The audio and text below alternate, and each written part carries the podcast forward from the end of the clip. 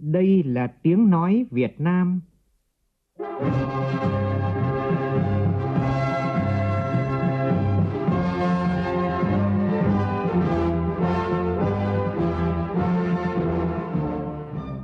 là tiếng nói Việt Nam, phát thanh từ Hà Nội, thủ đô nước Cộng hòa xã hội chủ nghĩa Việt Nam.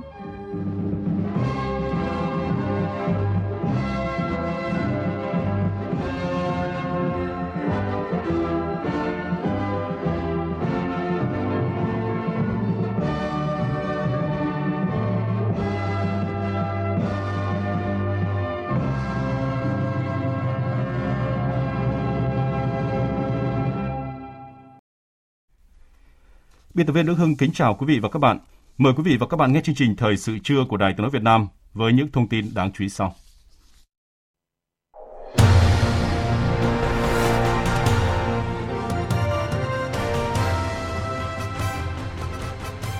Thủ tướng Chính phủ Phạm Minh Chính làm việc và khảo sát kiểm tra tình hình triển khai một số dự án công trình lớn trọng điểm tại tỉnh Khánh Hòa. Hôm nay tiếp tục có hai chuyến bay khởi hành từ Ba Lan và Romania đưa công dân Việt Nam từ vùng chiến sự Ukraine về nước. Ngành du lịch các địa phương đang nỗ lực chuẩn bị đón khách quốc tế từ ngày 15 tháng 3 tới. Vụ việc các doanh nghiệp Việt Nam mất quyền kiểm soát 36 chứng từ gốc trong số 100 container xuất sang Italia đã có kết quả bước đầu khả quan. Trong phần tin thế giới, Tổ chức Y tế Thế giới WHO đang xem xét các tiêu chí cần thiết để tuyên bố kết thúc tình trạng khẩn cấp y tế toàn cầu dịch COVID-19, đánh dấu cột mốc quan trọng sau hơn 2 năm kể từ khi đại dịch bùng phát. Tân Tổng thống Chile Gabriel Boric, 36 tuổi, tuyên thệ nhậm chức trở thành Tổng thống trẻ tuổi nhất của quốc gia Nam Mỹ này.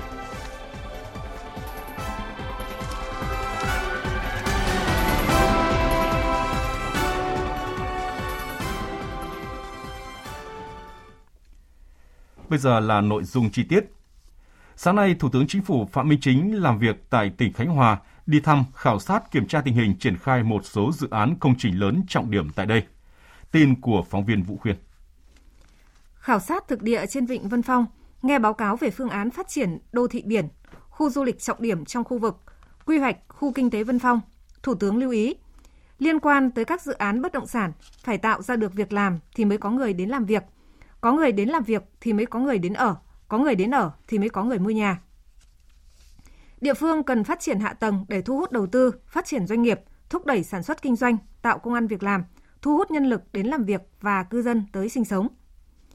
Nghe báo cáo về phương án phát triển đô thị biển, khu du lịch trọng điểm trong khu vực, quy hoạch khu kinh tế Vân Phong, Thủ tướng cũng lưu ý cần làm thật tốt công tác quy hoạch, trên cơ sở đó đẩy mạnh hợp tác công tư để huy động mạnh mẽ các nguồn lực phát triển với ba mô hình.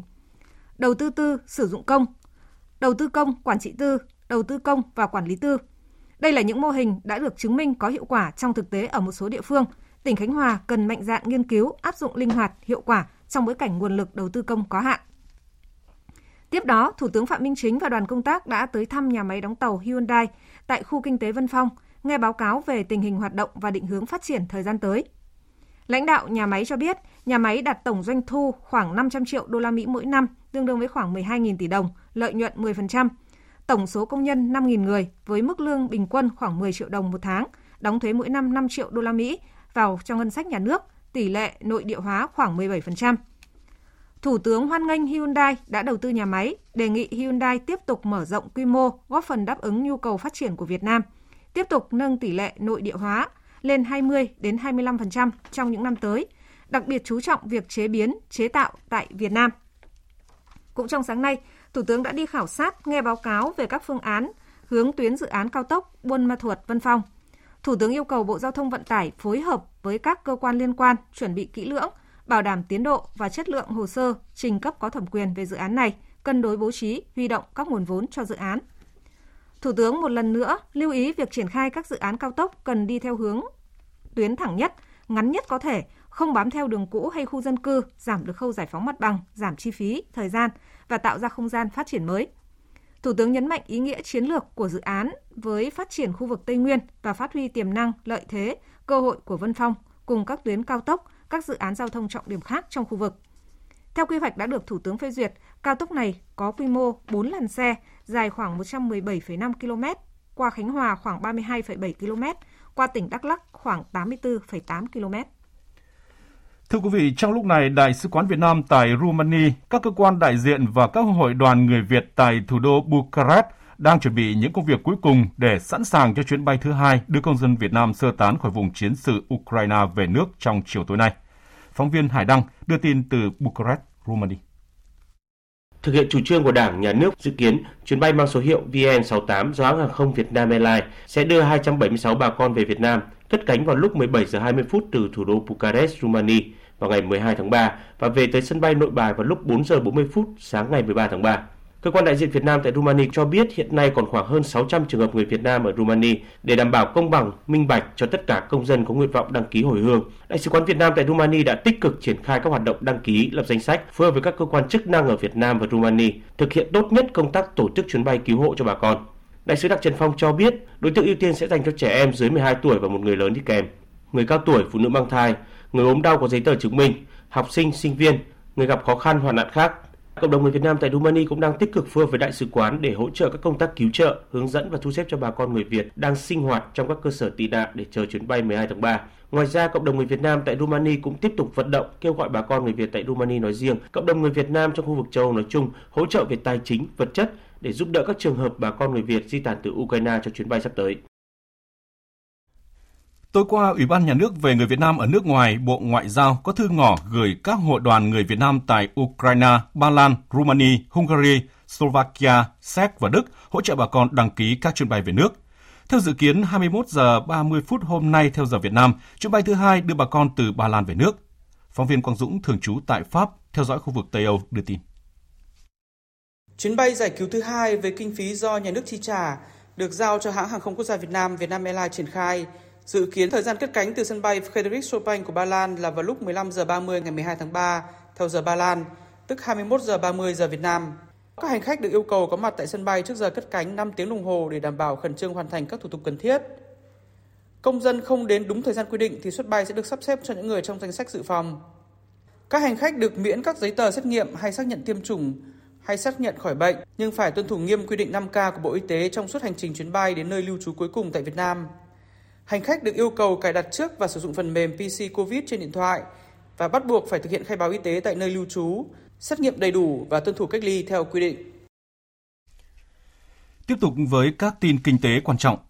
Trong báo cáo cập nhật kinh tế vĩ mô tháng Việt Nam tháng 3, Ngân hàng Thế giới đánh giá kinh tế Việt Nam tiếp tục phục hồi dù tăng trưởng có xu hướng giảm. Theo Ngân hàng Thế giới, tốc độ tăng trưởng chỉ số sản xuất công nghiệp tại Việt Nam tăng lên 8,5%, cho thấy sự cải thiện chung trong hoạt động công nghiệp chế biến chế tạo. Ngoài ra, tổng mức bán lẻ hàng hóa và doanh thu dịch vụ tiêu dùng ước tăng 3,1%. Cân đối ngân sách nhà nước ghi nhận thặng dư 1,1 tỷ đô la trong tháng 2 và 4,2 tỷ đô la trong 2 tháng đầu năm. Thu ngân sách tháng 2 tăng 5,3%, trong khi chi ngân sách tăng 6,1% nhờ cải thiện tình hình thực hiện chương trình đầu tư công. Tổng thu ngân sách của chính phủ trong 2 tháng đầu năm đạt 22,9% dự toán. Ngân hàng Nhà nước cũng khẳng định dự trữ ngoại hối của nước ta nhiều năm qua luôn được đảm bảo an toàn ngay cả trong những giai đoạn thị trường quốc tế có nhiều bất ổn. Đến thời điểm này, dự trữ ngoại hối Việt Nam đã đạt mức cao kỷ lục. Quy mô dự trữ ngoại hối nhà nước tăng cao đạt mức gần 110 tỷ đô la, gấp 10 lần quy mô dự trữ ngoại hối nhà nước năm 2010 và gấp gần 4 lần so với năm 2015 và sẽ còn tiếp tục tăng trong thời gian tới theo quy mô của nền kinh tế. Theo Ngân hàng Nhà nước, dự trữ ngoại hối cao giúp củng cố an ninh quốc gia, phòng ngừa những tác động bên ngoài, củng cố niềm tin của nhà đầu tư trong và ngoài nước. Ngoài ra, dự trữ ngoại hối ở mức cao và cán cân thanh toán thẳng dư là những điều kiện thuận lợi hỗ trợ cho ngân hàng nhà nước giữ ổn định tỷ giá. Chuẩn bị ra mắt cổng thông tin điện tử dành cho nhà cung cấp nước ngoài, hôm qua Cục Doanh nghiệp lớn Tổng cục Thuế đã tổ chức buổi kiểm tra thử vận hành cổng thông tin điện tử dành cho nhà cung cấp nước ngoài không có cơ sở thường trú tại Việt Nam – Tham dự buổi kiểm tra thử theo hình thức trực tuyến và trực tiếp, ngoài các vụ đơn vị chức năng của Tổng cục Thuế còn có đại diện 20 nhà cung cấp nước ngoài hàng đầu tại Việt Nam. Với các chức năng được cơ quan thuế xây dựng, tại buổi kiểm tra thử vận hành các nhà cung cấp nước ngoài đã trải nghiệm các tác vụ kê khai, đăng ký thuế trên môi trường giả lập và môi trường thực – trên cơ sở các ý kiến của đại diện các đơn vị tham gia kiểm thử, cơ quan thuế sẽ sớm hoàn thiện để chuẩn bị cho ngày ra mắt chính thức cổng thông tin điện tử dành cho nhà cung cấp nước ngoài không có cơ sở thường trú tại Việt Nam. Sáng nay tại Trung tâm Dịch vụ Việc làm và Hỗ trợ Thanh Thiếu niên Hà Nội ở xã Tiên Dương, huyện Đông Anh, diễn ra phiên giao dịch việc làm thanh niên. Tham gia phiên giao dịch việc làm có gần 50 đơn vị doanh nghiệp, cơ sở dạy nghề với hơn 3.300 chỉ tiêu tuyển dụng và tuyển sinh. Phản ánh của phóng viên Kim Thanh. Anh gửi em luôn một cái chương trình nó phù hợp với lại cái bên em vừa học xong ra. Sáng nay, hàng trăm sinh viên mới tốt nghiệp trường nghề, đoàn viên, bộ đội xuất ngũ, thanh niên trên địa bàn huyện Đông Anh và khu vực lân cận đến phiên giao dịch việc làm thanh niên, tìm hiểu thông tin về thị trường lao động và tìm kiếm cơ hội việc làm phù hợp với trình độ và năng lực bản thân. Em đang tìm cái vị trí quản lý sản xuất. Mức lương là từ khoảng 15 đến 18 triệu. Thì hôm nay em đến đây thì muốn tìm một công việc phù hợp với mình hơn. Em cũng có kinh nghiệm làm chăm sóc khách hàng ấy, em muốn tìm kiếm một công việc chăm sóc khách hàng ở trong địa bàn Đông Anh. Dạ, sau khi đến đây thì em đã tìm hiểu được ờ, rất nhiều cơ hội việc làm như kiểu đi uh, du học nước ngoài là một lĩnh vực có mức lương uh, rất là cao. Những ngành nghề có liên quan thì ngành ô tô là một ngành đang rất là hot và nhu cầu sử dụng ô tô rất là cao. Người lao động có thể tìm kiếm việc làm ở các lĩnh vực thương mại, dịch vụ, sản xuất, bao bì, điện, điện tử, điện lạnh, giáo dục, đào tạo, xây dựng, cơ khí, bảo hiểm. Mức thu nhập được các doanh nghiệp đưa ra rất đa dạng, tùy từng vị trí việc làm và năng lực của người lao động, với mức thu nhập từ 5 triệu đến 20 triệu đồng. Ông Phạm Hồng Lực, giám đốc kinh doanh công ty Sao Vàng Holding cho biết, doanh nghiệp đang cần tuyển 50 chỉ tiêu nhân viên bán hàng. Phiên giao dịch việc làm này, có nhiều bạn trẻ mới ra trường tham dự và đây cũng là thử thách để lao động trẻ rèn luyện kỹ năng khi được công ty tuyển dụng. Bên chúng tôi thì cũng có những cái mục tiêu là tuyển được người lao động và đi làm ngay trong cái thời gian sắp tới về cái đánh giá để họ có thể là đáp ứng được công việc của chúng tôi thì là ngoài những cái sự hiểu biết về uh, kiến thức về thị trường thì một cái chỉ tiêu quan trọng khác đó chính là cái sự cần cù và quyết tâm trong nghề uh, bất động sản thì tôi nghĩ rằng là các bạn trẻ hoặc là những người thậm chí là đã có trưởng thành rồi thì họ cũng có thể là thành công trong lĩnh vực bất động sản của chúng tôi. Ông Nguyễn Hồng Dân, Phó Giám đốc Sở Lao động Thương binh và Xã hội Hà Nội cho biết, theo khảo sát, hiện Hà Nội đang thiếu hụt khoảng 50.000 lao động. Do đó, thành phố Hà Nội tiếp tục tổ chức nhiều phiên giao dịch việc làm để kết nối doanh nghiệp và người lao động, tạo việc làm mới, đáp ứng nhu cầu doanh nghiệp, người lao động, đảm bảo an sinh xã hội. Trong thời gian tới đây, chúng tôi cũng sẽ tiếp tục phối hợp với các sở ngành cũng như là các quận huyện, thị xã ở trên địa bàn thành phố Hà Nội tiếp tục là khảo sát, ra soát nhu cầu tìm kiếm việc làm của người lao động cũng ờ, khảo sát nắm bắt nhu cầu tìm người lao động của các cái đơn vị doanh nghiệp ở trên địa bàn thành phố Hà Nội để tiếp tục có những biện pháp tổ chức thực hiện cái kết nối cung cầu ờ, giữa nhà tuyển dụng và người lao động. Trong thời gian tới đây thì chúng tôi sẽ nâng các cái điểm giao dịch việc làm vệ tinh đó thành sàn giao dịch việc làm vệ tinh để tạo điều kiện cho người lao động không phải đi xa, tiết kiệm thời gian và tiết kiệm những cái chi phí. Sau một thời gian dài đóng cửa bầu trời vì dịch bệnh và sau 3 tháng thí điểm thành công đón khách quốc tế theo phương chương trình hộ chiếu vaccine, từ ngày 15 tháng 3 này Việt Nam chính thức mở cửa hoàn toàn cho du lịch quốc tế. Đây thực sự là một quyết định mang tính bước ngoặt kịp thời cho những người làm du lịch, cơ hội để Việt Nam sớm phục hồi ngành công nghiệp không khói. Phát biểu tại diễn đàn du lịch luồng xanh cho du lịch cất cánh với chủ đề Mở cửa du lịch linh hoạt, an toàn, hiệu quả vừa diễn ra, ông Nguyễn Trùng Khánh, Tổng cục trưởng Tổng cục Du lịch cho biết. Vấn đề nâng cao chất lượng sản phẩm, nâng cấp cơ sở vật chất kỹ thuật trong lĩnh vực du lịch. Đây là một trong những vấn đề then chốt để tăng khả năng cạnh tranh của du lịch Việt Nam. Doanh nghiệp du lịch cần quan tâm đầu tư phát triển sản phẩm du lịch mới, nâng cấp cơ sở vật chất kỹ thuật, bảo trì bảo dưỡng trang thiết bị, cơ sở vật chất, tăng cường bồi dưỡng nghiệp vụ cho đội ngũ nhân sự để đảm bảo chất lượng phục vụ của khách du lịch, chuẩn bị sẵn sàng các điều kiện để mở cửa lại hoạt động du lịch trong bối cảnh mới. Thưa quý vị và các bạn, việc chính phủ đồng ý mở cửa đón khách du lịch quốc tế từ ngày 15 tháng 3 đã mở ra những tín hiệu vui cho ngành du lịch cả nước, trong đó có các tỉnh thành Đông Nam Bộ. Các phương án chuẩn bị cho việc mở cửa lại này đang được các ban ngành địa phương cũng như doanh nghiệp của thành phố Hồ Chí Minh, Bà Rịa Vũng Tàu và Bình Thuận rốt ráo triển khai. Phản ánh của nhóm phóng viên cơ quan thường trú tại thành phố Hồ Chí Minh về công tác này. Trước khi có thông báo từ chính phủ thì ngay từ cuối năm 2021, thành phố Hồ Chí Minh đã chủ động xây dựng lộ trình và kế hoạch chuẩn bị để đón khách quốc tế. Thế nên giờ đây, ngành du lịch thành phố Hồ Chí Minh đã rất sẵn sàng từ kịch bản ứng phó diễn biến dịch bệnh đến các sản phẩm phục vụ khách quốc tế. Bà Nguyễn Thị Ánh Hoa, giám đốc Sở Du lịch thành phố Hồ Chí Minh nói: Chúng tôi cũng phối hợp với ngành y tế xây dựng các cái quy trình à, tiếp đón khách từ sân bay đến các cơ sở lưu trú đến các điểm tham quan à, và chúng tôi cũng xây dựng các cái quy trình mẫu thì chúng tôi tin rằng các cái doanh nghiệp sẽ tự tin khi đón khách quốc tế và khách quốc tế cũng sẽ rất là an tâm khi đến với thành phố Hồ Chí Minh. À, trong cái giai đoạn này chúng tôi cũng cùng với các doanh nghiệp chuẩn bị kỹ về công tác sản phẩm,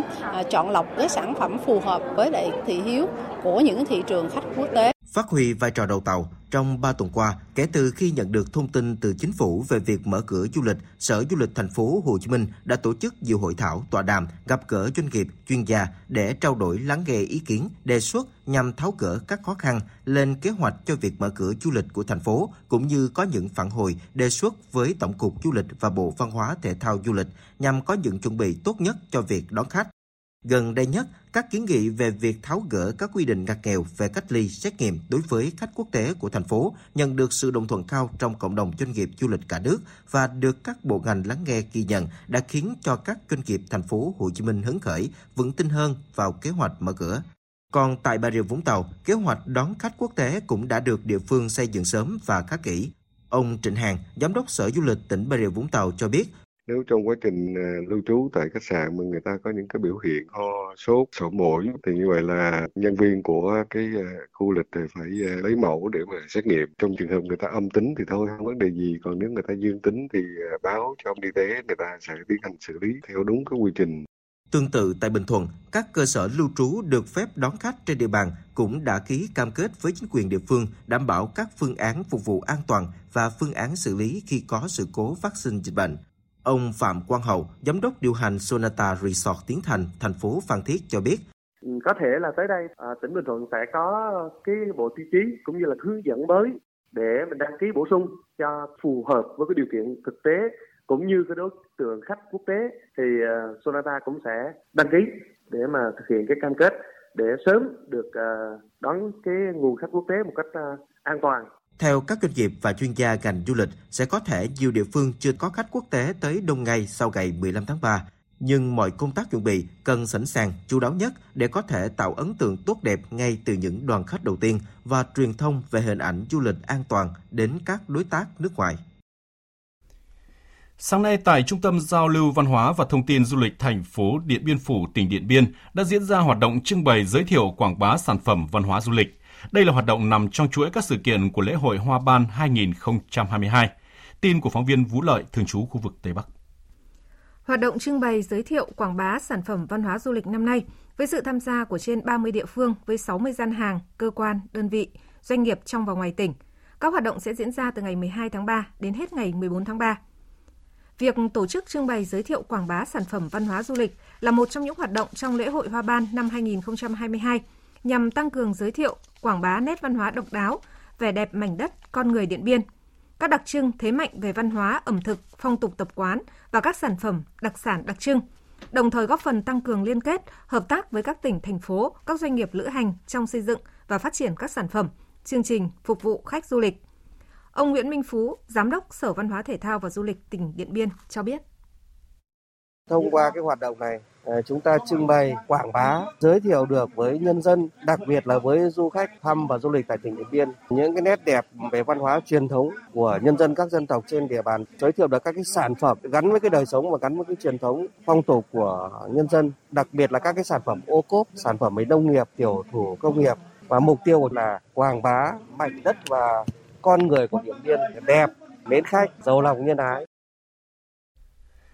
Tại Diễn đàn Du lịch Đông Nam Á 2022, thành phố Đà Lạt, tỉnh Lâm Đồng là một trong ba thành phố đại diện cho Việt Nam được trao giải thưởng Thành phố Du lịch sạch ASEAN 2022.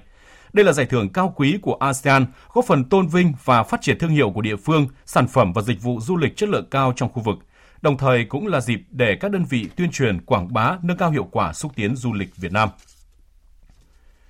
Thưa quý vị, liên quan đến vụ việc các doanh nghiệp Việt Nam mất quyền kiểm soát 36 bộ chứng từ trong từ gốc trong số 100 container xuất sang Italia. Luật sư David De Gaslasso thuộc văn phòng luật sư Davide Lagasso và Cộng sự, người đang phối hợp với Thương vụ Việt Nam tại Italia để xử lý vụ việc này cho biết tiến trình giải quyết vụ việc đã có kết quả bước đầu khả quan, nhưng các nạn nhân cần liên kết cùng hành động nhanh chóng để tránh tổn thất. Theo luật sư Galasso, việc 5 container đầu tiên đến cảng Genoa đã được cảnh sát tài chính Italia ra quyết định giữ tại cảng không có nghĩa là phía các công ty Việt Nam đã hết nguy hiểm. Vì hiện nay, có người tự nhận là bên mua đã thuê luật sư và liên hệ với tòa án Italia để đòi trả hàng vì họ có chứng từ gốc. Việc chứng minh là chủ sở hữu thực sự lô hàng trong trường hợp mất kiểm soát chứng từ gốc là không hề đơn giản. Phương án tối ưu hiện nay là các công ty Việt Nam có liên quan cần liên kết cùng hành động để tòa án Italia coi đây là vụ phạm tội nguy hiểm và đưa ra xét xử sớm, tránh nguy cơ hàng bị các bên khác để ý và những tổn thất tài chính như phí lưu kho bãi và hàng bị hỏng. Tất cả các nạn nhân nên tập hợp thông tin chứng từ như hợp đồng, bản copy vận đơn của những lô hàng còn lại, gửi ngay cho Thương vụ Việt Nam tại Italia và luật sư. Ký ủy quyền cho luật sư thay mặt làm việc với các cơ quan liên quan của Italia. Liên tục hợp tác cập nhật tình hình và làm theo hướng dẫn của Thương vụ Việt Nam tại Italia và luật sư. Luật sư Galasso cho rằng các công ty Việt Nam có các container hàng chưa cập cảng Italia càng cần nhanh chóng hành động hơn để trước mắt là giữ được hàng an toàn nằm trong cảng việc có những quyết định đúng đắn, kịp thời là có lợi cho các doanh nghiệp Việt Nam có liên quan trong vụ nghi lừa đảo 100 container hạt điều xuất sang Italia. Trong những ngày đầu tháng 3 này, Cục Quản lý Thị trường tỉnh Quảng Bình đã kiểm tra xử lý nhiều vụ vi phạm trong kinh doanh kit test COVID-19, tịch thu hàng trăm kit test nhanh kháng nguyên SARS-CoV-2 do nước ngoài sản xuất và xử phạt hành chính nhiều nhà thuốc vi phạm. Tin của phóng viên Thanh Hiếu tại miền Trung. Trong 10 ngày đầu tháng 3 này, lực lượng quản lý thị trường Quảng Bình đã kiểm tra, xử lý 4 vụ vi phạm, tịch thu hơn 400 kit test nhân kháng nguyên SARS-CoV-2 do nước ngoài sản xuất, xử phạt hành chính gần 70 triệu đồng. Hiện nay, nhu cầu về các trang thiết bị y tế, hàng hóa phòng chống dịch tăng mạnh, đặc biệt là kit test nhân kháng nguyên SARS-CoV-2. Ông Vũ Quang Thắng, Cục trưởng Cục Quản lý Thị trường Quảng Bình cho biết, lực lượng chức năng sẽ tăng cường công tác kiểm tra, kịp thời phát hiện và xử lý các nhà thuốc vi phạm trong kinh doanh. Hiện tại trên thị trường thì vẫn có cái tình trạng là những cái kit test nó có nguồn gốc xuất xứ không được uh, công bố đưa vào sử dụng của Bộ Y tế thì tất cả các đội trên địa bàn đều thực hiện cái giám sát phát hiện có dấu hiệu vi phạm để tiến hành kiểm tra. Đang dừng ở xử lý hành chính chưa vượt quá mức xử lý hành chính. Trong cái thời gian tới đấy thì cục vẫn tiếp tục kiểm tra rồi giám sát mặt hàng kit test cũng như các cái mặt hàng các cái cơ sở kinh doanh trên địa bàn Liên quan đến các hành vi vi phạm quy định kinh doanh mặt hàng y tế thiết yếu này, các địa phương cũng liên tục ra quân kiểm tra, phát hiện và thu giữ của nhiều đối tượng vi phạm.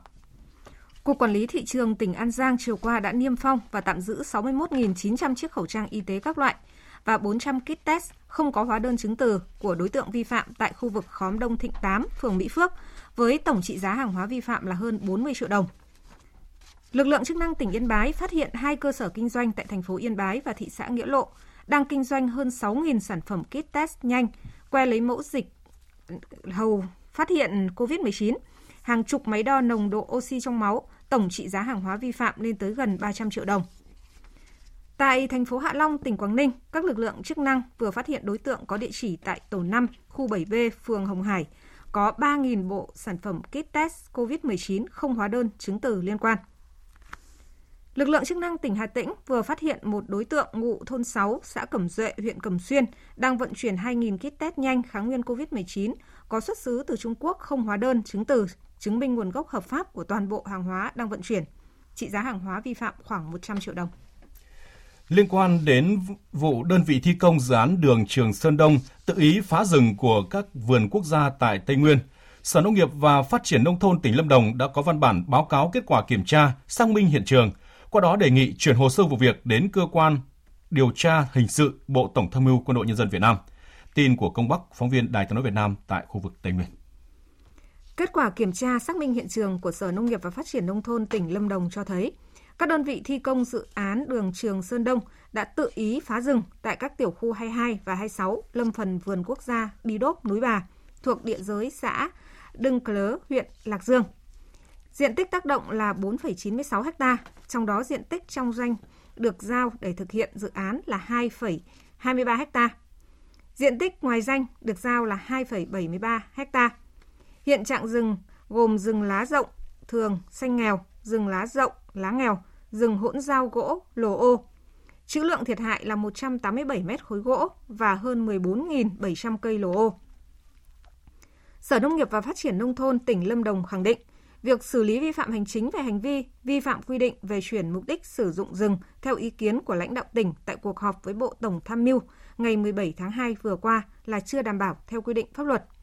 Việc Ban Quản lý Dự án 46 thi công dự án đường Trường Sơn Đông sai quy định. Quá trình thi công đã thi công ra ngoài diện tích được Ủy ban Nhân dân tỉnh ban hành quyết định thu hồi từ vườn quốc gia Bi Đốp Núi Bà, gây thiệt hại đến rừng vượt mức tối đa xử phạt vi phạm hành chính – có dấu hiệu của tội hủy hoại rừng theo quy định tại Điều 243 Bộ Luật Hình sự năm 2015, sửa đổi bổ sung năm 2017. Theo Trung tâm Dự báo Khí tượng Thủy văn Quốc gia, trong 3 ngày tới từ ngày 13 đến ngày 15 tháng 3, tia cực tím tại các thành phố thuộc khu vực Bắc Bộ gây hại ở ngưỡng nguy cơ cao, các thành phố thuộc Trung Bộ và Nam Bộ ở ngưỡng nguy cơ gây hại rất cao. Riêng hôm nay, chỉ số tia cực tím ở thành phố Hà Nội gây hại ở mức trung bình, các thành phố Hạ Long, tỉnh Quảng Ninh, Hải Phòng, Cà Mau ở mức gây hại cao, các thành phố Huế, tỉnh Thừa Thiên Huế, Đà Nẵng, Hội An, tỉnh Quảng Nam, thành phố Hồ Chí Minh và Cần Thơ ở mức gây hại, hại rất cao. Và tiếp theo là những thông tin thời tiết đáng chú ý.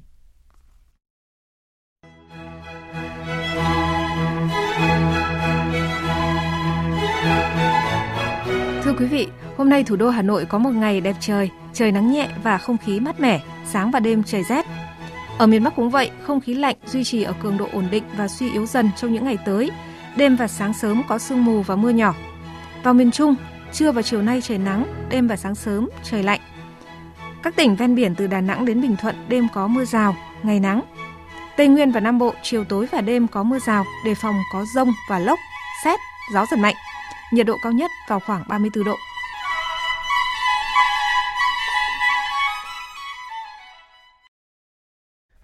Chương trình Thời sự trưa xin được chuyển sang phần tin thế giới.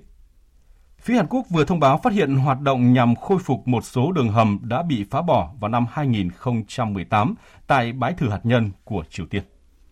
Dù không đề cập chi tiết nhưng trong tuyên bố ngày 11 tháng 3, quân đội Hàn Quốc tiết lộ hoạt động khôi phục một phần đường hầm tại bãi thử nghiệm hạt nhân Punggye-ri.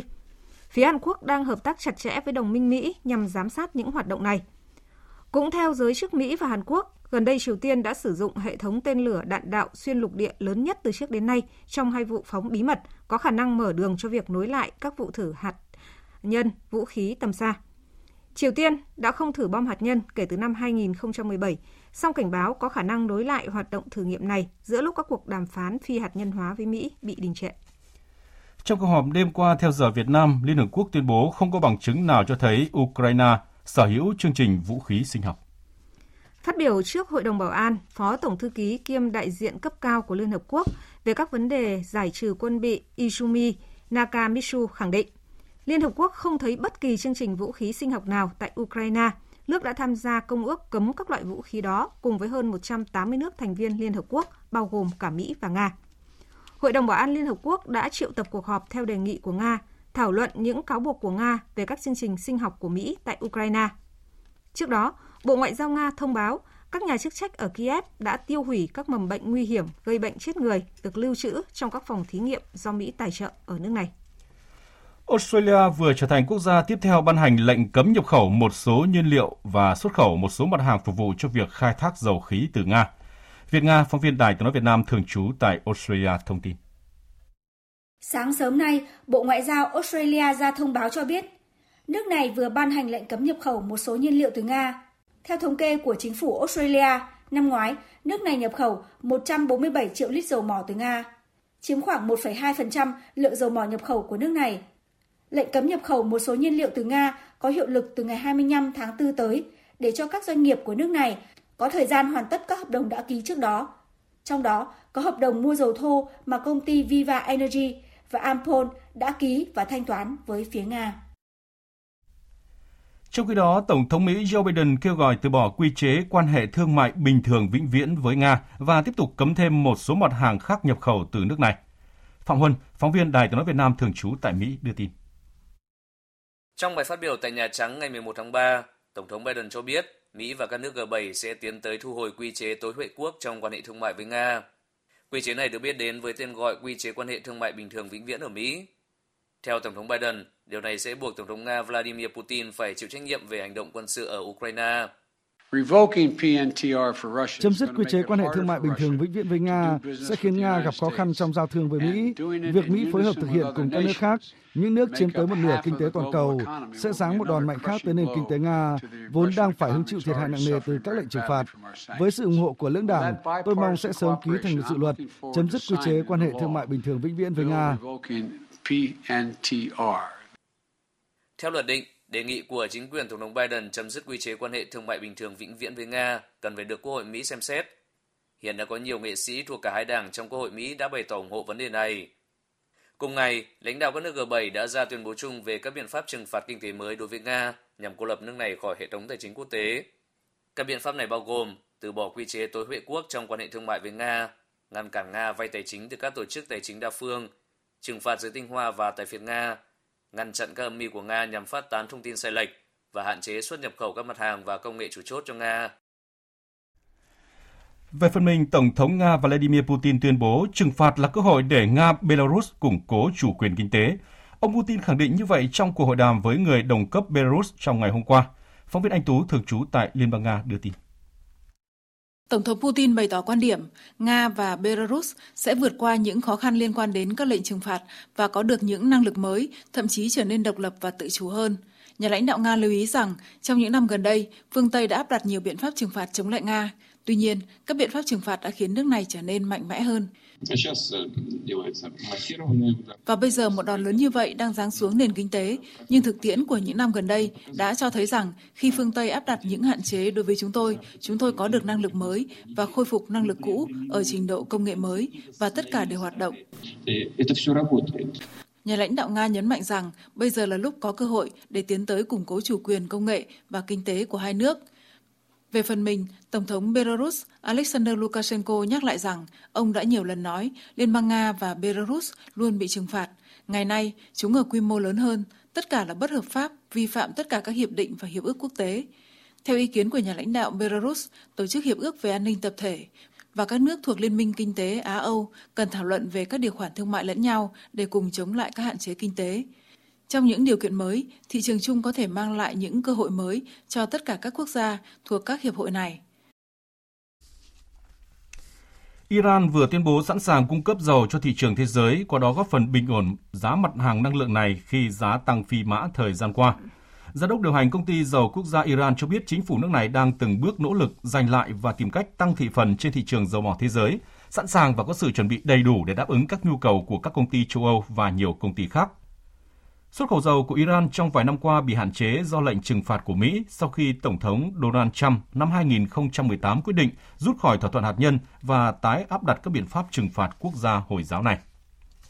Trong lúc này thì nhiều nước đưa ra các giải pháp ứng phó với giá nhiên liệu tăng. Mới nhất là Hà Lan, chính phủ nước này thông báo gói hỗ trợ trị giá 2,8 tỷ euro, tương đương với khoảng 3,05 tỷ đô la Mỹ nhằm ứng phó với giá nhiên liệu tăng và lạm phát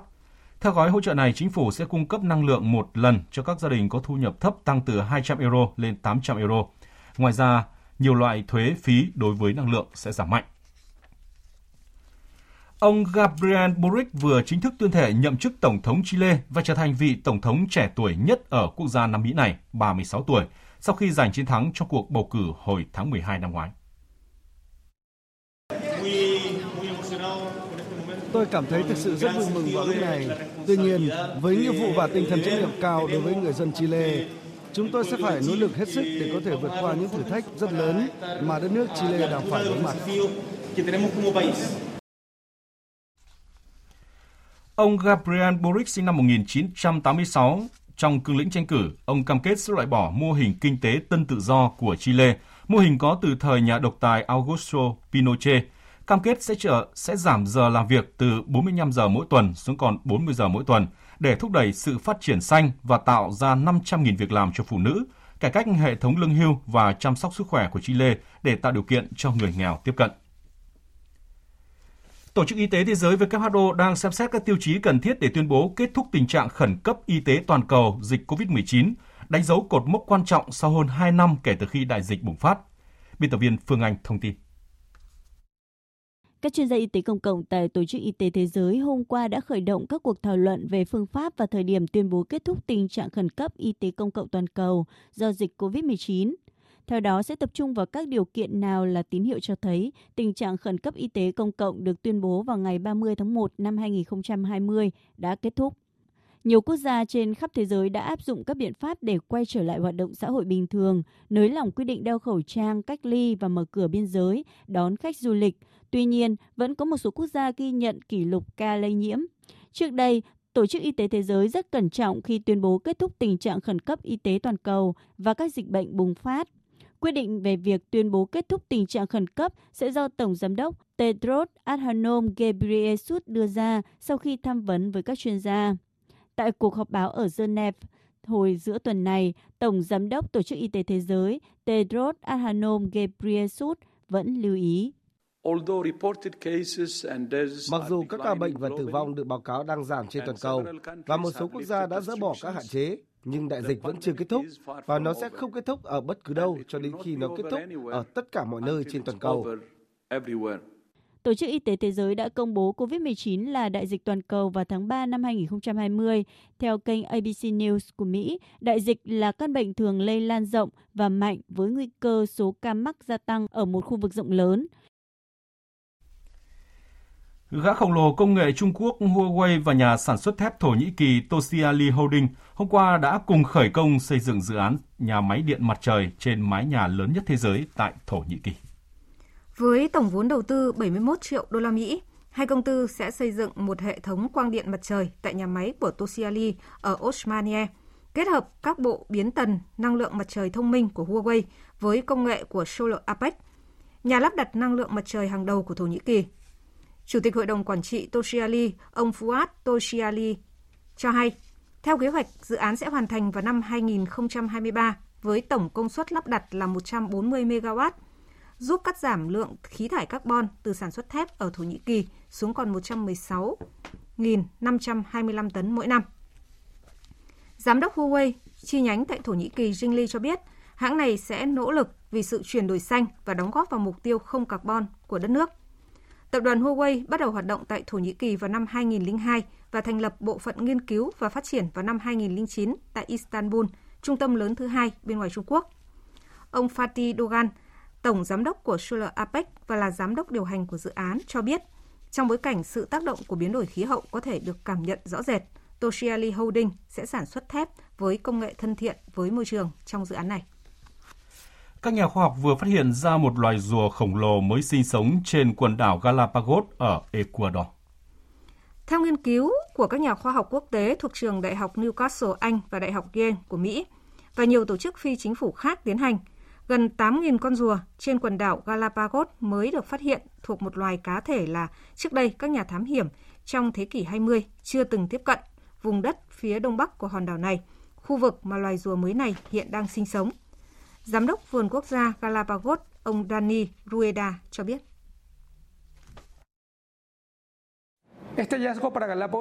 Đối với khu vực vườn quốc gia Galapagos, phát hiện này là minh chứng cho sự biến đổi di truyền liên tục của từng loài rùa cụ thể. Những nghiên cứu về DNA loài rùa khổng lồ này cho thấy đây là loài rùa lớn nhất với sự biến đổi di truyền mà khoa học chưa từng nghiên cứu tới. Nằm cách bờ biển Ecuador khoảng 1.000 km ngoài khơi Thái Bình Dương, quần đảo Galapagos là một khu bảo tồn động vật hoang dã được bảo vệ nghiêm ngặt và là nơi sinh sống của nhiều loài động thực vật đặc biệt. Sáng nay một vụ hỏa hoạn lớn đã xảy ra tại thủ đô New Delhi của Ấn Độ khiến ít nhất 7 người thiệt mạng. Theo một quan chức thuộc cơ quan cứu hỏa của thủ đô, ngọn lửa đã bùng phát vào sáng sớm và nhanh chóng lan rộng ra 60 căn lều nằm gần làng Wakapu ở đông bắc Delhi. Hiện công tác cứu hộ, cứu nạn vẫn đang được triển khai sau khi tìm thấy 7 thi thể cháy đen. Nguyên nhân hỏa hoạn chưa được xác định. Thời sự VOV, nhanh, tin cậy, hấp dẫn.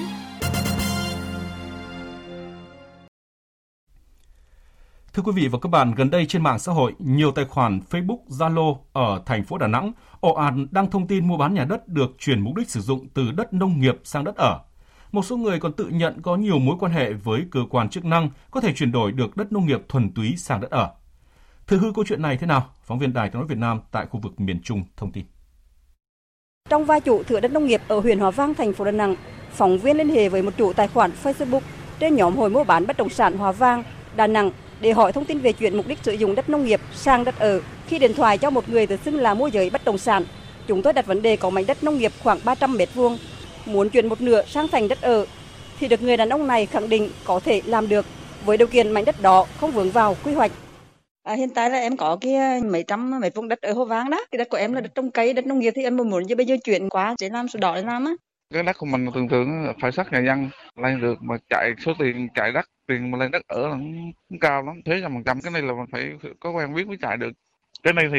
nó vị trí chỉ gửi sổ mà thôi kiểm tra có quy hoạch quy đồ hay không mà họ mới làm được mà chạy thì chạy như thế nào anh những người ở trên đó người ta có nội bộ người ta có cái đường dây họ chạy trên mặt này đất ở Trao đổi với phóng viên về vấn đề này, ông Nguyễn Tấn Khoa, Phó Chủ tịch Ủy ban nhân huyện Hòa Vang, thành phố Đà Nẵng cho biết, từ trước Tết Nguyên đán, địa phương đã nắm được thông tin nhiều nhà đầu tư hoặc có đất đi mua, gom đất nông nghiệp đầu cơ. Các đối tượng tìm mua, gom nhiều diện tích đất nông nghiệp trồng lúa, màu, cây hàng năm, cây lâu năm. Một số đối tượng lợi dụng sự thiếu biết của người dân về quy định pháp luật để tung tin và nhận làm hồ sơ chuyển mục đích đất nông nghiệp nhằm thu lời cá nhân. Trước những thông tin này, Chủ tịch Ủy ban nhân huyện Hòa Vang đã yêu cầu Ủy ban nhân xã không được tự ý xác nhận việc chuyển nhượng quyền sử dụng đất trái quy định pháp luật, đặc biệt là chuyển nhượng đất nông nghiệp. Ông Nguyễn Tấn Khoa, Phó Chủ tịch Ủy ban nhân huyện Hòa Vang cho biết, địa phương đã đề nghị chi nhánh văn phòng đăng ký đất đai huyện Hòa Vang không tiếp nhận giải quyết hồ sơ đề nghị chuyển mục đích đối với đất nông nghiệp thuần túy.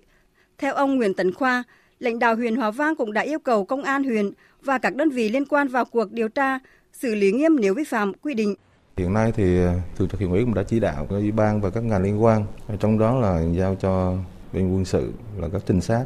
và bên công an thì có lực lượng trinh sát để xuống mà lấy thông tin mà nắm nhìn đang theo dõi các đối tượng này lợi dụng sự thiếu hiểu biết của người dân để trục lợi. Ủy ban huyện đã có hai văn bản thông báo và chấn chỉnh. Còn đối với các đối tượng này thì đang giao cho công an chúng ta theo dõi để mà đủ chứng cứ thì chúng ta sẽ mời làm việc và chúng ta sẽ có bước tiếp theo.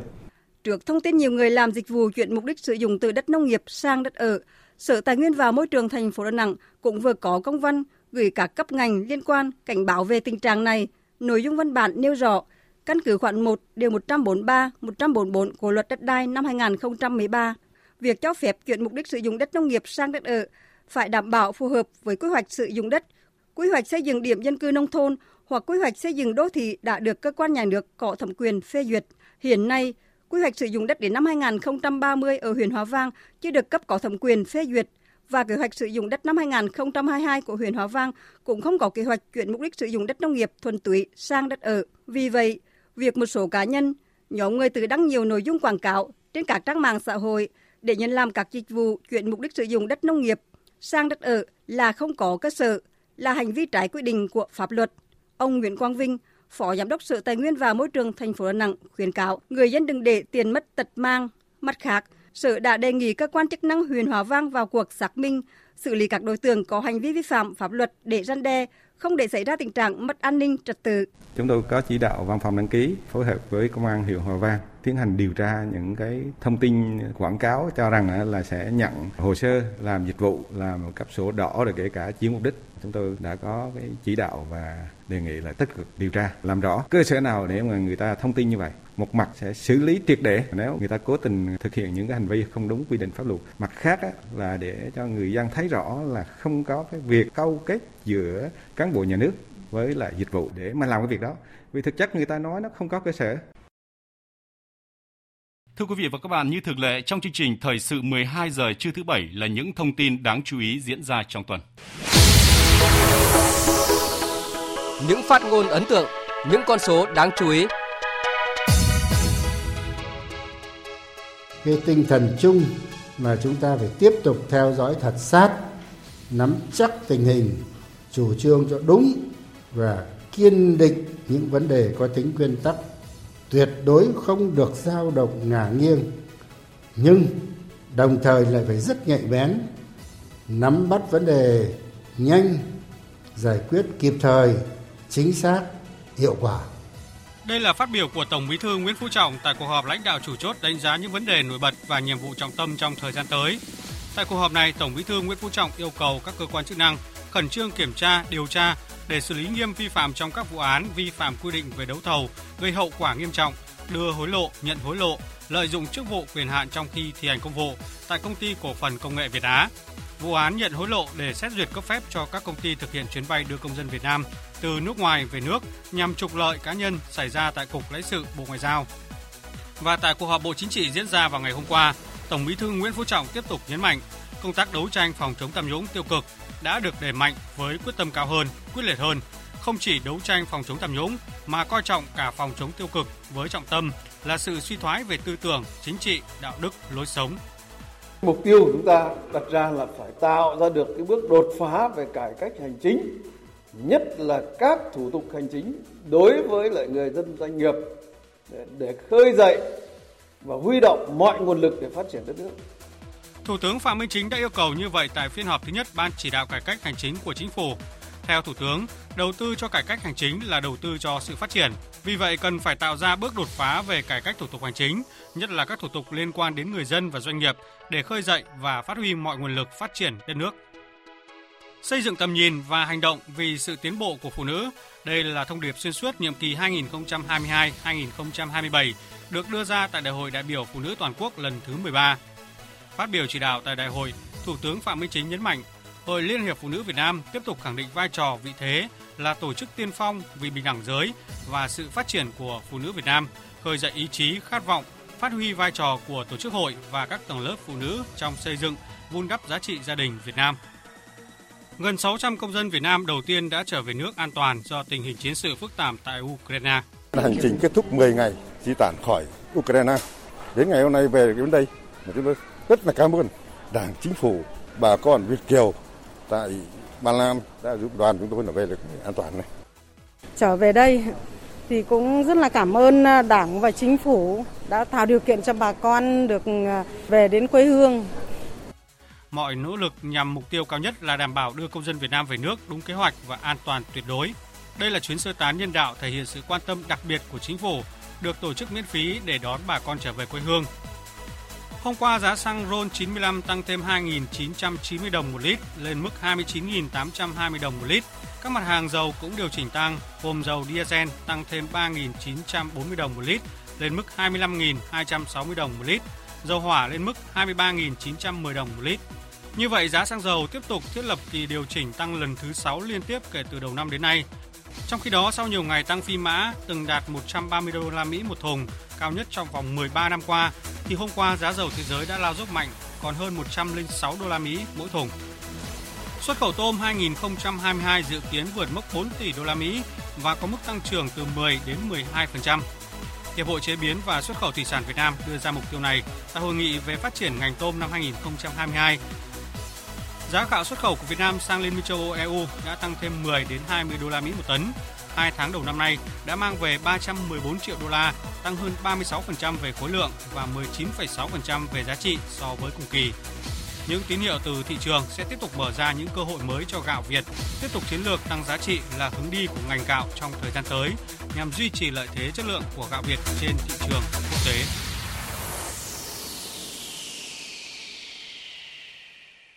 Tiếp tục chương trình thời sự trưa nay là trang tin thể thao đáng chú ý.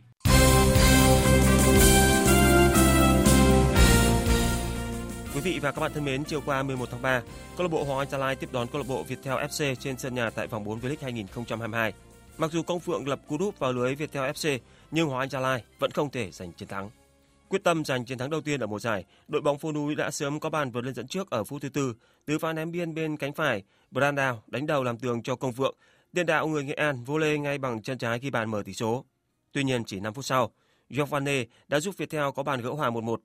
Sau bàn thắng này, thế trận đã trở nên sôi nổi hơn. Phút thứ 25, Đức Chiến bất cẩn để bóng chạm tay trong vòng cấm và Công Phượng không bỏ lỡ cơ hội đưa Hoàng Anh Gia Lai vượt lên dẫn trước với tỷ số 2-1. Sau giờ nghỉ, thế trận trên sân vẫn diễn ra khá cân bằng. Viettel là đội tạo ra được nhiều tình huống lên bóng đáng chú ý. Dù vậy, cũng phải tới phút thứ 83, cầu thủ vào thay người Hoàng Minh mới giúp đội khách san bằng cách biệt hai đều cũng là tỷ số cuối cùng của cuộc đọ sức trên sân Pleiku.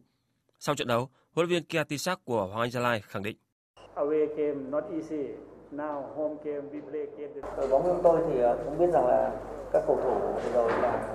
thi đấu thì cũng chưa được thành công trong lần trận đầu tiên. Rồi như các bạn biết thì Quốc Giao nói V-League hiện nay là tôi đã nói rất nhiều các cầu, ờ, lần các cầu thủ giải đấu năm nay thì khác hoàn toàn giải đấu năm ngoái rất nhiều đội đã hiểu được Hoàng Gia Lai và rất nhiều đội ờ, hầu hết các đội có sự chuẩn bị rất là tốt kỹ lưỡng cho nên là tất cả những đấu sân khách cũng như sân nhà đều thực sự khó khăn với tất cả các đội Tiết lộ về bí quyết trong trận đấu với Hoàng Anh Gia Lai, ông BG Won, trợ lý huấn luyện viên của câu lạc bộ Viettel chia sẻ. Khi mà tôi phân tích về ờ, đối thủ thì tôi ờ, tập trung vào những cái điểm mạnh của các bạn. Thì ờ, tôi thấy cái lối chơi của Gia Lai rất là thiên có xu hướng thiên về tấn công đó và một khi mà mình tập trung vào mặt trận tấn công thì mình sẽ để lộ ra những cái điểm yếu ở phía đằng sau lưng hoặc phòng ngự à, thì đó là cái ờ, nơi mà tôi à, dặn dò các học trò của mình để à, tập trung bóng và khai thác những cái khoảng trống đấy tìm kiếm cơ hội ghi bàn với kết quả hòa hai đều, câu lạc bộ Hoàng Anh Gia Lai vẫn chưa được nếm mùi chiến thắng sau 4 vòng đấu. Chiều và tối nay 12 tháng 3 trên các sân Thanh Hóa và Hàng Đẫy sẽ diễn ra hai trận đấu của vòng 4 V-League. Đông Á Thanh Hóa gặp SHB Đà Nẵng, trong khi Hà Nội FC tiếp đón thành phố Hồ Chí Minh. Xin chuyển sang những tin thể thao đáng chú ý khác. Cơ thủ số 1 Việt Nam Trần Quyết Chiến vừa có chiến thắng tại giải Biza Karum Ba Băng đồng đội thế giới 2022 đang diễn ra tại Đức khi đánh bại đương kim số 1 thế giới Dick Japper trong trận đấu giao quân tại vòng bảng với tỷ số 30-45. Ở trận đấu cùng giờ, Nguyễn Đức Anh Chiến đã có chiến thắng khá dễ dàng trước cơ thủ Brookman với tỷ số là 30-31, qua đó giúp tuyển Biza Việt Nam giành chiến thắng với tỷ số 2-0. Chiến thắng trước đội tuyển mạnh Hà Lan giúp tuyển Việt Nam có cơ hội đi tiếp tại bảng C. Giải Biza Skadum Ba Băng đồng đội thế giới 2022 có sự tham gia của 16 đội, chia thành 4 bảng. Mỗi bảng 4 đội thi đấu vòng tròn một lượt, chọn hai đội đứng đầu mỗi bảng vào tiếp vòng trong. Thưa quý vị, tại SEA Games 31, khiêu vũ thể thao Việt Nam đặt mục tiêu giành từ 2 đến 4 huy chương vàng. Để đạt được mục tiêu này, các thành viên của đội tuyển đang tích cực tập luyện bên cạnh việc chú trọng phòng dịch. Huấn luyện viên Chu Tân Đức cho biết. Ờ, dịch bệnh ở Hà Nội bây giờ đang ờ, rất là căng thẳng cho nên là ừ, cũng có ảnh hưởng ờ, nhất định đến đội tuyển. Tuy nhiên là chúng tôi cũng đặt cái mức phòng dịch ở mức cao nhất và tránh cho các vận động viên hạn chế tiếp xúc tối đa. Trong thời gian qua, các vận động viên khiêu vũ thể thao chỉ chủ yếu tập luyện trong nước theo hình thức online, nên để có sự chuẩn bị tốt nhất cho SEA Games sắp tới, ban huấn luyện đội tuyển đã lên kế hoạch cho các vận động viên có cơ hội thi đấu cọ sát cũng như tập huấn tại nước ngoài. Kế hoạch tập huấn thì là có kế hoạch tập huấn ở nước ngoài ở một số nước ở châu Âu cũng như châu Á. Thế tuy nhiên cũng còn phải tùy thuộc vào tình hình dịch bệnh ở trong nước cũng như thế giới. Nếu mà mình à, được đi tập huấn thì à, tốt, còn không thì chúng tôi vẫn quyết liệt là tập ở nhà theo cái giáo án của à, các huấn luyện viên nước ngoài cũng có tập online. Quý vị và các bạn thân mến, ở trận đấu sớm nhất vòng 28 La Liga giữa câu lạc bộ Atlético và câu lạc bộ Cadiz với các pha lập công của Flick và Rodrigo de Paul đã giúp Atletico giành chiến thắng 2-1 để tạm chiếm vị trí thứ ba của câu lạc bộ Barca. Ngay ở phút thứ ba, Atletico đã có bàn mở tỷ số do công của Flick nắm lợi thế từ sớm. Atletico chủ động giảm nhiệt độ trận đấu. Trong quãng thời gian sau đó của hiệp 1, Caric nỗ lực tấn công tìm kiếm bàn gỡ. Sau nhiều nỗ lực bất thành, Caric đã được đền đáp bằng bàn thắng của tiền đạo Negado ở phút thi đấu chính thức cuối cùng của hiệp 1. Mất lợi thế sang hiệp 2, câu lạc bộ Atletico đẩy cao đội hình tấn công. Phút thứ 68, tiền vệ Rodrigo de Paul tái lập thế dẫn bàn cho Atlético. Có bàn thắng vừa lên dẫn trước, Atlético chủ động chơi chậm chắc và bảo vệ được thành quả. Đây cũng là thắng lợi thứ ba liên tiếp của Atletico tại La Liga ở mùa giải này. Kết quả quan trọng này giúp họ leo lên vị trí thứ ba của Barca với 51 điểm, hơn đội bóng xứ Catalan 3 điểm, song đá nhiều hơn hai trận. Dự báo thời tiết Theo Trung tâm Dự báo Khí tượng Thủy văn Quốc gia, ở phía Tây Bắc Bộ, chiều hôm nay trời hửng nắng, đêm và sáng sớm trời lạnh có sương mù nhẹ. Nhiệt độ từ 19 đến 30 độ. Phía Đông Bắc Bộ có mưa nhỏ vài nơi, đêm và sáng sớm có mưa nhỏ mưa phùn và sương rải rác. Đêm và sáng sớm trời lạnh, nhiệt độ từ 19 đến 24 độ. Khu vực từ Thanh Hóa đến Thừa Thiên Huế có mưa vài nơi, chiều giảm mây, trời nắng. Sáng sớm có sương mù và sương mù nhẹ. Nhiệt độ từ 19 đến 22 độ. Khu vực từ Đà Nẵng đến Bình Thuận, ngày nắng, chiều tối và đêm có mưa rào và rông vài nơi, nhiệt độ từ 20 đến 31 độ. Tây Nguyên, ngày nắng, chiều tối và đêm có mưa rào và rông vài nơi. Trong mưa rông có khả năng xảy ra lốc xét và gió giật mạnh, nhiệt độ từ 17 đến 32 độ. Nam Bộ ngày nắng, chiều tối và đêm có mưa rào và rông vài nơi, đề phòng xảy ra lốc xét và gió giật mạnh, nhiệt độ từ 23 đến 34 độ. Miền Đông có nơi trên 34 độ. Khu vực Hà Nội, có mưa nhỏ vài nơi, đêm và sáng sớm có mưa phùn và sương mù rải rác, đêm và sáng trời lạnh, nhiệt độ từ 22 đến 26 độ. Dự báo thời tiết biển, Bắc Vịnh Bắc Bộ và Nam Vịnh Bắc Bộ có mưa vài nơi, sáng sớm có sương mù và sương mù nhẹ rải rác, tầm nhìn xa trên 10 km giảm xuống dưới 1 km trong sương mù, gió đông đến đông nam cấp 3, cấp 4. Vùng biển từ Quảng Trị đến Quảng Ngãi không mưa, gió đông bắc đến đông cấp 3, cấp 4. Vùng biển từ Bình Định đến Ninh Thuận Vùng biển từ Bình Thuận đến Cà Mau có mưa rào rải rác và có nơi có rông. Trong mưa rông có khả năng xảy ra lốc xoáy và gió giật mạnh. Gió Đông Bắc cấp 4, cấp 5. Riêng vùng biển Ninh Thuận có lúc cấp 6, giật cấp 8, biển động. Vùng biển từ Cà Mau đến Kiên Giang có mưa rào và rông vài nơi, tầm nhìn xa trên 10 km,